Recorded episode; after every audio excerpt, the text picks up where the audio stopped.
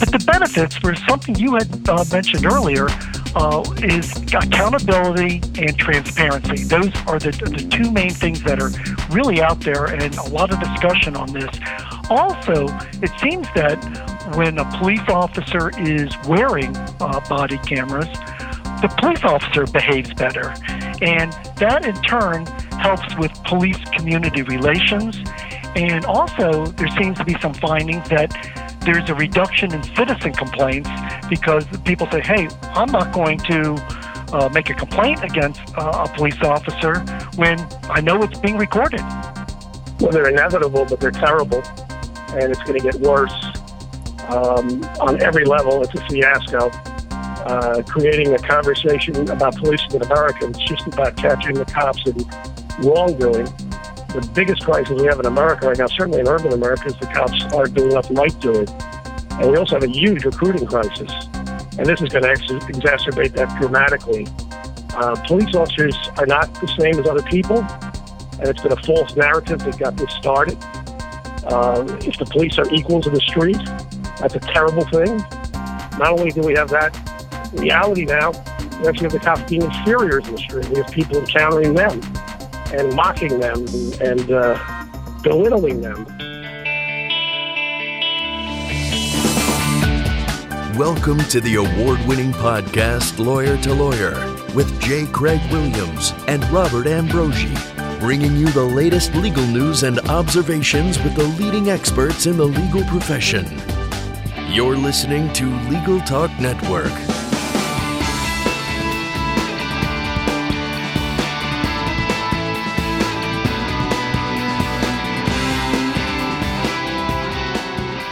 Hello, everyone, and welcome to Lawyer to Lawyer on the Legal Talk Network. This is Bob Ambrogi coming to you from just outside of Boston, Massachusetts. I write a blog called LawSites. I also co host another Legal Talk Network program called Law Technology Now, along with Monica Bay.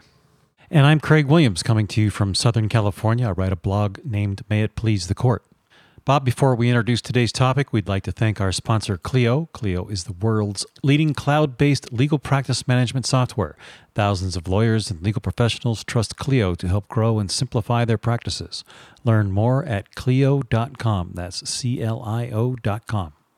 Well, with a string of recent incidents involving shootings of civilians by police, there was a lot of debate going on around the country about whether police officers should be suited with body cameras to capture their pursuits and interaction with civilians. And part of that debate includes whether or not body camera footage is a matter of public record, or as several states have already done, eliminated it from being a matter of public record. Some people believe that body cameras will improve police and civilian behavior, while others believe that body cameras will hinder a police officer's privacy, health, and safety. So, today on Lawyer to Lawyer, we're going to talk about the pros and cons of body cameras being worn by law enforcement officers. We're going to take a look at some of the uh, recent events that have given rise to this conversation, discuss transparency, accountability, and the uh, impact body cameras could have on policing. Bob, to do that, we have two great guests with us today. Our first guest is Professor Eugene O'Donnell from the John Jay College of Criminal Justice. Professor O'Donnell began his career as an NYPD officer from the New York Police Department, receiving 14 department awards for outstanding police service working in Brooklyn. After serving as a summer associate in the U.S. Attorney's Office for the Eastern District of New York, while in law school, he went on to become a prosecutor in the Queens District Attorney's Office and the Brooklyn District Attorney's Office, where he investigated and prosecuted hundreds of cases. He is a nationally recognized expert on policing issues, including the use of force, and has been quoted hundreds of media stories. Welcome to the show, Professor Gene O'Donnell. Good to be with you. Also joining us today is Dr. Tod Burke. Dr. Burke is professor in the Department of Criminal Justice at Radford University in Radford, Virginia, a former Maryland police officer. Dr. Burke's research interests include school campus violence, domestic violence, serial and mass murder, and issues in policing and forensic science.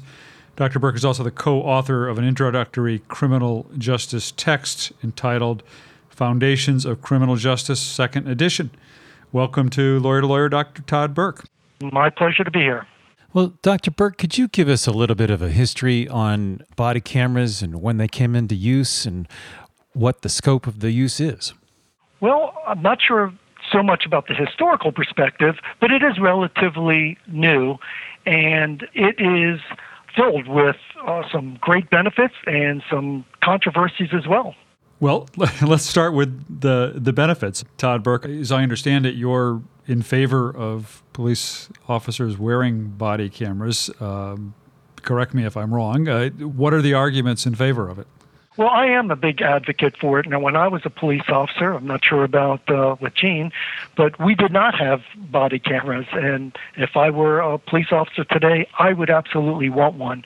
But the benefits were something you had uh, mentioned earlier is accountability and transparency. Those are the the two main things that are really out there, and a lot of discussion on this.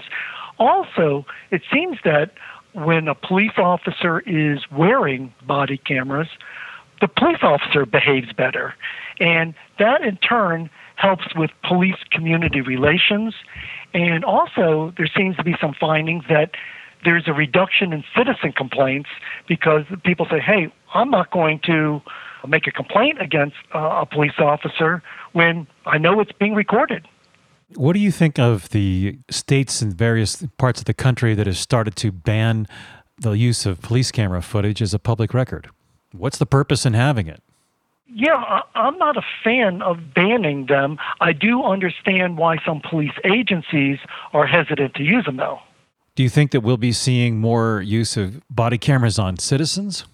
Well, I don't know about uh, body cameras on citizens because citizens already have cameras. We are a video vigilante society. We everyone seems to have a cell phone, and with that cell phone comes cameras and comes videos. The danger of that, of course, is that we don't know the validity of the video itself. In other words, a person could be taking uh, video shots, let's say, of, of a police citizen encounter, but and there's sometimes they're narrating it, and they're taking this and they're putting it on social networks, and that becomes the narrative. But what we don't know is if that has been edited or not. Eugene O'Donnell, you've heard some of the arguments for body cameras. What's your position on whether police officers should wear body cameras? Well, they're inevitable, but they're terrible, and it's going to get worse um, on every level. It's a fiasco. Creating a conversation about policing in America, it's just about catching the cops in wrongdoing. The biggest crisis we have in America right now, certainly in urban America, is the cops aren't doing enough right doing. And we also have a huge recruiting crisis. And this is going to ex- exacerbate that dramatically police officers are not the same as other people, and it's been a false narrative that got this started. If the police are equals in the street, that's a terrible thing. Not only do we have that reality now, we actually have the cops being inferiors in the street. We have people encountering them and mocking them and, and uh, belittling them. And we see the byproduct of this in places like urban America, like Chicago. We have a police department now in name only, where the cops get there when they get there, uh, because the reality is, and I know this uniquely as a prosecutor, former prosecutor, a police officer, we are asking police officers as our surrogates to use force to go after people, to essentially look for trouble in our name. That's what we ask them to do. And when they do that, they're exposed. They're exposed potentially to criminal prosecution anytime they use force. So you'd have to simply be very slow with it to realize or not to realize that when you approach somebody from the get-go, somebody's blasting the radio and keeping up the whole neighborhood at night, that that could end badly for you. That could end up with a video that's detrimental. We have cable producers standing by for the video of the day, the video of the week, and if that happens to be you, uh, you could end up being fired, criminalized, demonized, even if the facts eventually roll in and show that you weren't acting uh, wrongly. We have a huge issue at this moment with this profession. Irreparable harm has been caused to it. And an elite has pushed this topic. And this has never been a topic, in my mind, the community would ever embrace. There's also privacy issues that go beyond police issues. It basically, in the name of building trust, you're, in, you're enshrining distrust. And honestly, it's also time to call this out. There are people who say they want to create trust in the police, but actually there are people behind this who don't. They don't believe in the police. They're delegitimizing the police. They believe all policing is racist and Jim Crow. and we need to say that is not a mainstream perspective in this country. But if, And- but if the and- uh, argument or, is or that if it is, we're going to have to if, deal with if. I hear you saying that you want to prevent that that people are just trying to catch police in wrongdoing, isn't the argument that if there is no wrongdoing, then they're not going to get caught? I mean, if police are doing their jobs and doing them properly, why is this seen as something that's going to sort of catch them in the act of something? Because it's basically the reverse of the argument that the police use in wanting to search your car that if you're not having anything to hide, then what are you worried about? Well, but the difference is that the police are public servants and citizens in cars are not public servants. I I mean, the, the police are, are serving a public interest, aren't they? I think they're paid by taxes. Police are our surrogates. These are not personal issues the police are choosing to do. This is public duty they're choosing to do. This is a very fragile system. There has been a campaign to undermine the criminal justice system for 20 years now, and law professors have, have been behind it. And the notion that every single person has been convicted is probably innocent is a widespread idea right now. And anybody who's a lawyer knows that it's actually a very fragile system. We don't have proof beyond all doubt in our system. We have proof beyond a reasonable doubt in our system. We don't look inside a jury to see how a jury deliberates.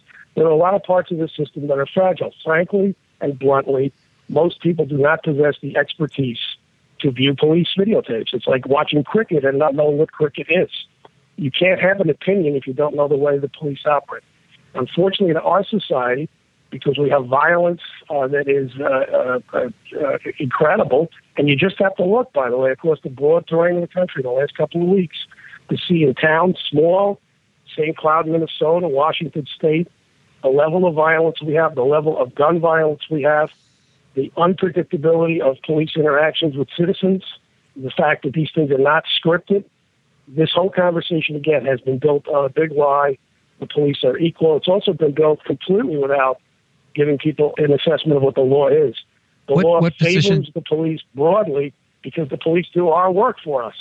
They're What position then does that else. place the police and, in? and criminalizing the police, which this is all about ultimately, in, in a lot of ways, is not the way to, to. This is exactly the opposite of creating good policing and trust in the community and effective policing. This is the very worst of all worlds. Gene, when you say that police are not equal to the citizenry, what position do they occupy? Are they a servant or are they superior? It's a factual, any appellate decision that has to do with a lot of uh, you know issues. The police are placed into a position on our behalf. They go into harm's way. There's at least one appellate, federal appellate decision that says bluntly, the police we send them out to pick fights with people. That's what we do, among other things. Obviously, they're servants and they're obviously conflict avoiders and conflict negotiators.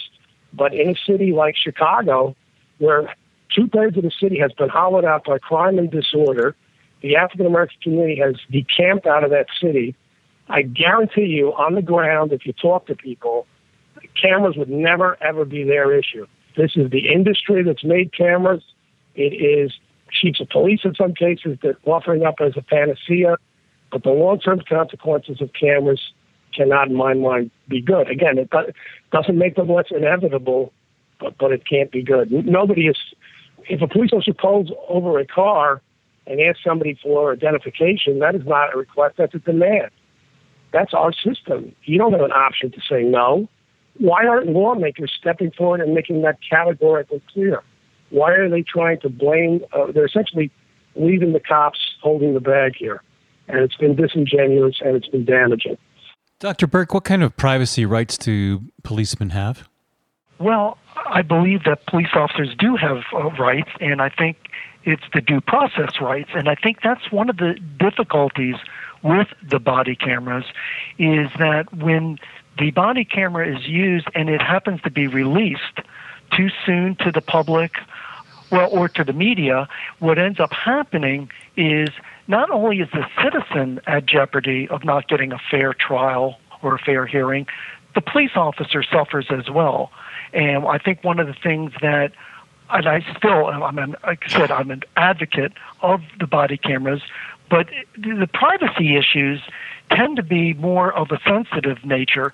For example, as a police officer, we are responding to many sensitive issues, including domestic violence, child abuse cases, homicides, incidents dealing with juveniles, well, if you have a body camera on, you're also recording them. You're recording the victims, you're recording children, and that also violates privacy rights.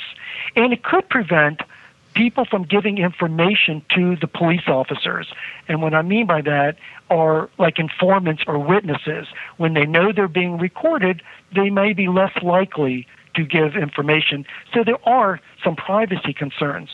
One thing that I, I think is important for the listeners to know is that the body camera and dash cams and things such as that, but you know, they are an instrument for the police. They are a tool, an investigative tool. They're not the panacea, and, and I agree with Gene on that. But what I think is important is it doesn't always tell the full story. For example, we've all watched you know a sporting event, and I'll use football as an example. We want to find out if somebody has uh, made a touchdown. We want to see if both feet were in bounds. Were they bobbling the ball? And we will watch the video from home or wherever, and we watch it in slow motion. We see it from different angles, and yet we still can't make the call. And we expect a police officer in a split second to make a decision. And I think what's important about this is the camera only tells you so much, it doesn't tell you everything. I think we have to take a short break. Please stay with us. We're going to be back in just a few moments after these words from our sponsors. Clio is an invaluable software solution for law firms of all sizes, handling all the demands of your growing practice from a single cloud based platform. Clio enhances your firm with features such as matter and document management, time tracking, and even billing. Clio is an effortless tool that helps lawyers focus on what they do best practice law. Learn more at Clio.com. That's C L I O.com. Welcome back to Lawyer to Lawyer. This is Bob Ambrogi, and with us today is Professor Eugene O'Donnell from the John Jay College of Criminal Justice and Dr. Tod Burke, professor in the Department of Criminal Justice at Radford University. In listening to the comments from both of you, I'm wondering if the issue isn't somewhat one of whether these videos should be public or not, as opposed to whether they should be worn at all. I mean, I understand that body camera video does not tell the whole story, but certainly it adds to the evidence of, of what happened at an incident. And it sounds from what Gene was saying earlier that he's concerned that vi- these videos are going to be viewed by people who don't understand police procedures and police tactics.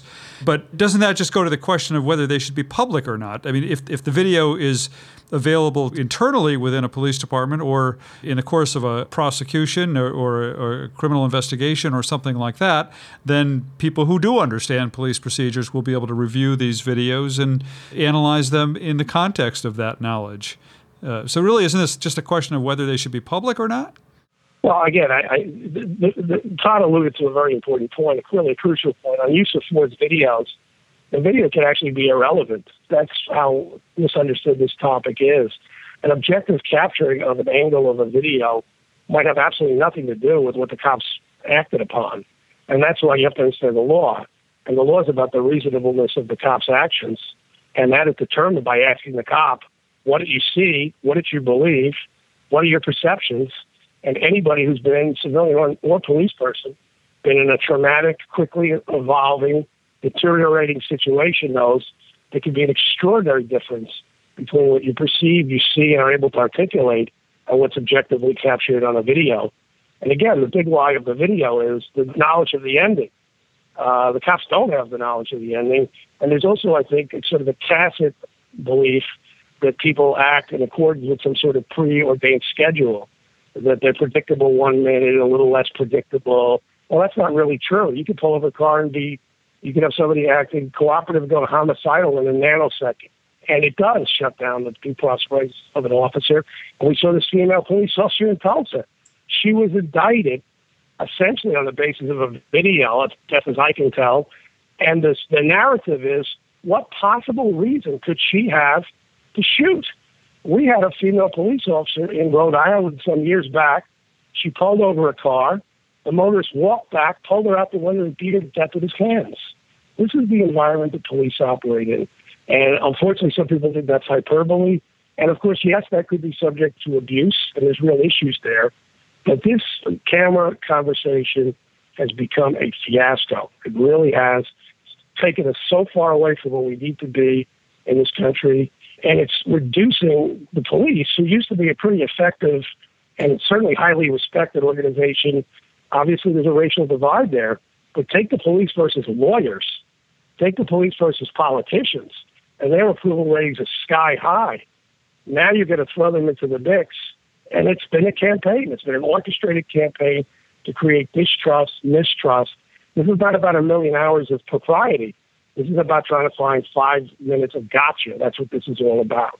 Well, I mean, it is an attempt to provide some objective evidence. I mean, to say that a, a police officer's account of an incident should be the be all and end all of, the account would also discount some of the recent stories where, in fact, uh, police officers you know, have on occasion misrepresented what happened uh, and outright lied about what happened. I'm, you know, I don't mean to paint any kind of a broad brush with that. I, I think that's certainly the exception by a great amount, but that does happen, and, and uh, body cam footage is going to corroborate or, or not what was what was being said. The problem with the theory is that the narrative being sold in the country is the police for no reason are killing people.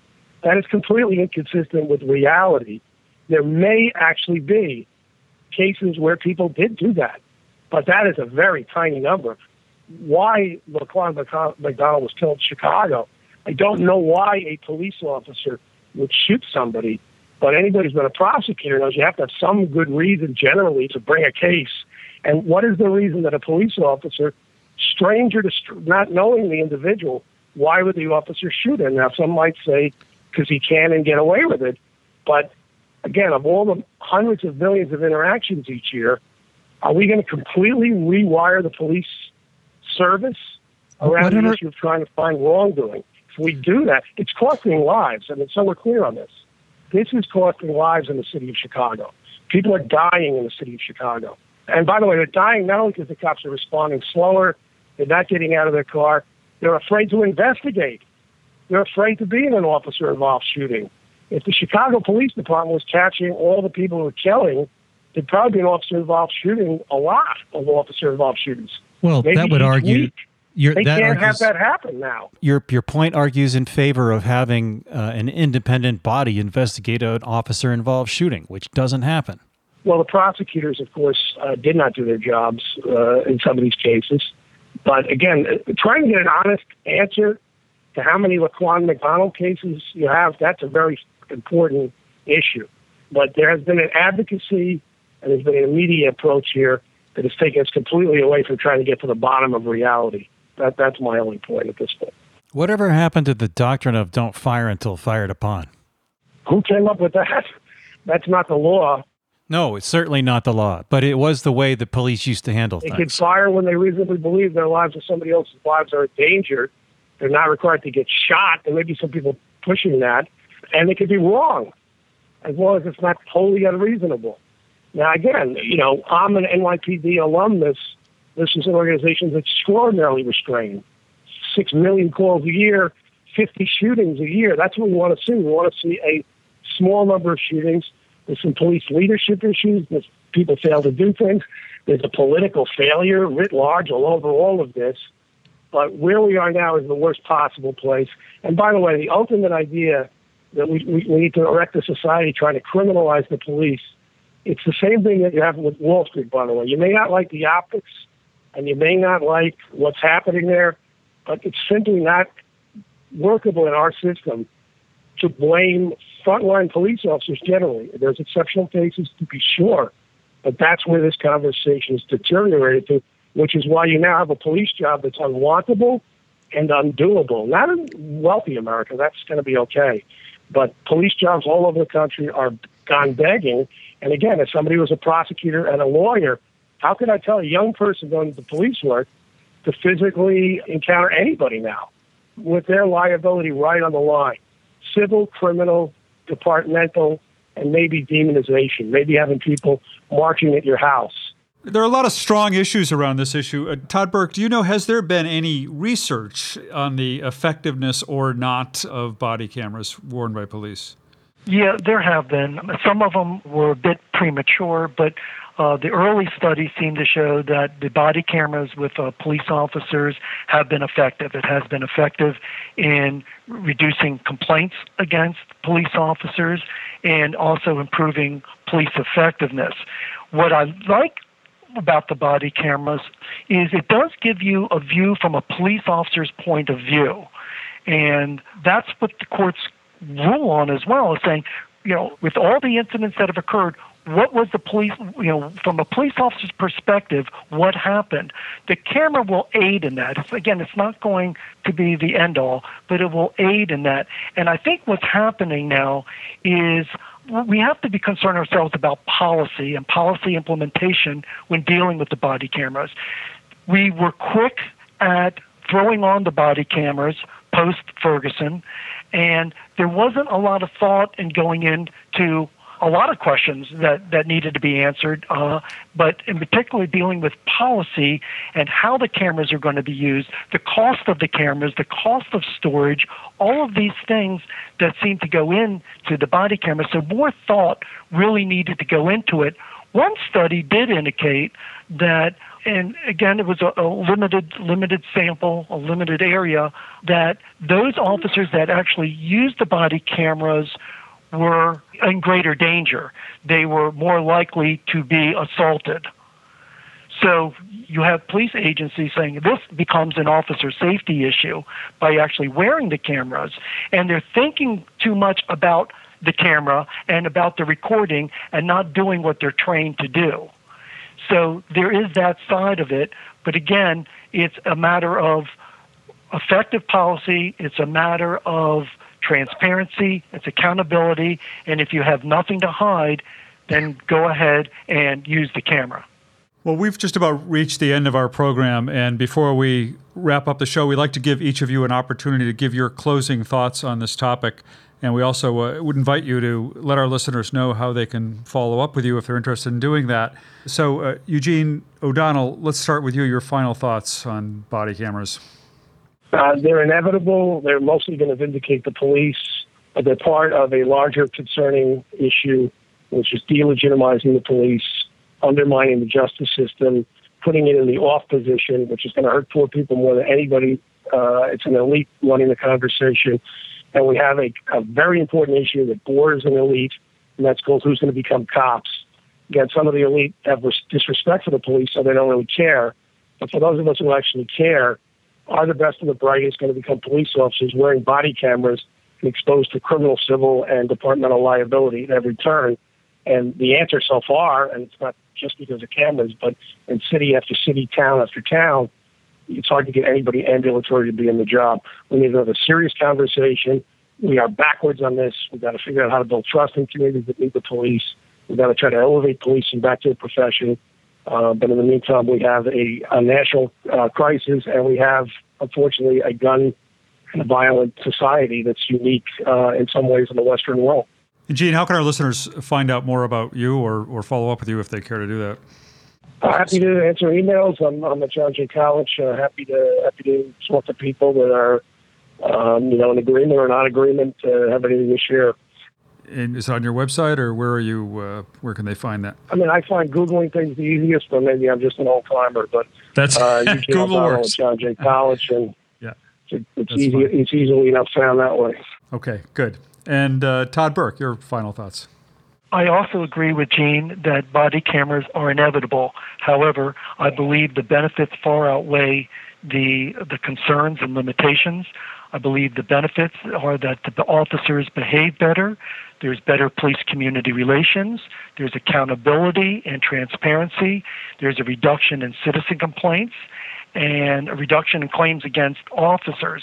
Uh, I think it also, uh, body cameras document and preserve evidence that can be used for the officer, can be used in court, it can be used for officer training in a positive way, and it is shown from an officer's perspective.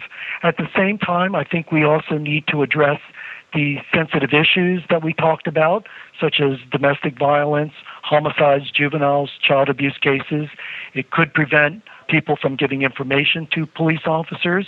We got to be concerned about bystanders being recorded, and certainly officer safety issues that the officer needs to react without focusing on the camera and the follow up reaction from it. And we must be able to balance a citizen's right to a fair trial with these privacy concerns, as well as the officer's right to a fair trial and a fair hearing whether it be internal or external, and we have to be able to address social media concerns. I can be reached through Radford University. My email is tburke, B U R K E, at radford, R-A-D-F-O-R-D dot edu. Great. Well, thank you very much. We'd like to thank Professor Eugene O'Donnell from the John Jay College of Criminal Justice and Dr. Tod Burke, professor in the Department of Criminal Justice at Radford University, for being with us today in our discussion about body cameras for police. That brings us now to the end of our show. This is Craig Williams. Thank you for listening. Join us next time for another great legal topic. When you want legal, think lawyer to lawyer.